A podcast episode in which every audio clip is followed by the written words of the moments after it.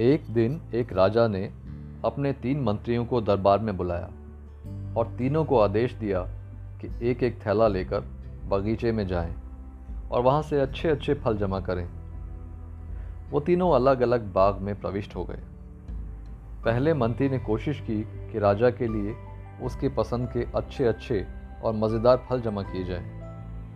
उसने काफ़ी मेहनत के बाद बढ़िया और ताज़ा फलों से थैला भर लिया।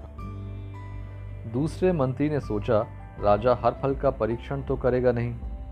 इसलिए उसने जल्दी जल्दी थैला भरने में ताज़ा, कच्चे गले सड़े फल भी थैले में भर लिए। तीसरे मंत्री ने सोचा, राजा की नज़र तो सिर्फ़ भरे हुए थैले की तरफ़ होगी और वो खोल कर देखेगा भी नहीं कि इसमें क्या है।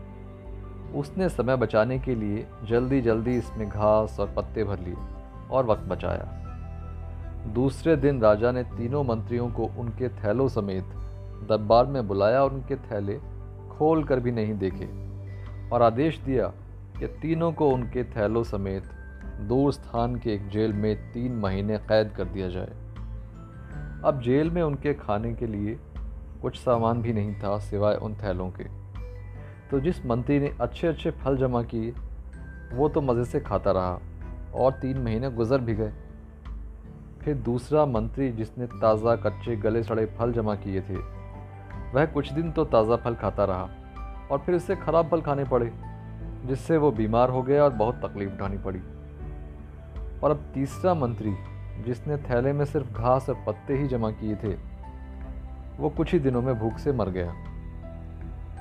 अब आप अपने आप से पूछिए कि आप क्या जमा कर रहे हैं। आप इस समय जीवन के बाग में हैं, जहाँ चाहे तो अच्छे कर्म जमा करें, चाहे तो बुरे कर्म।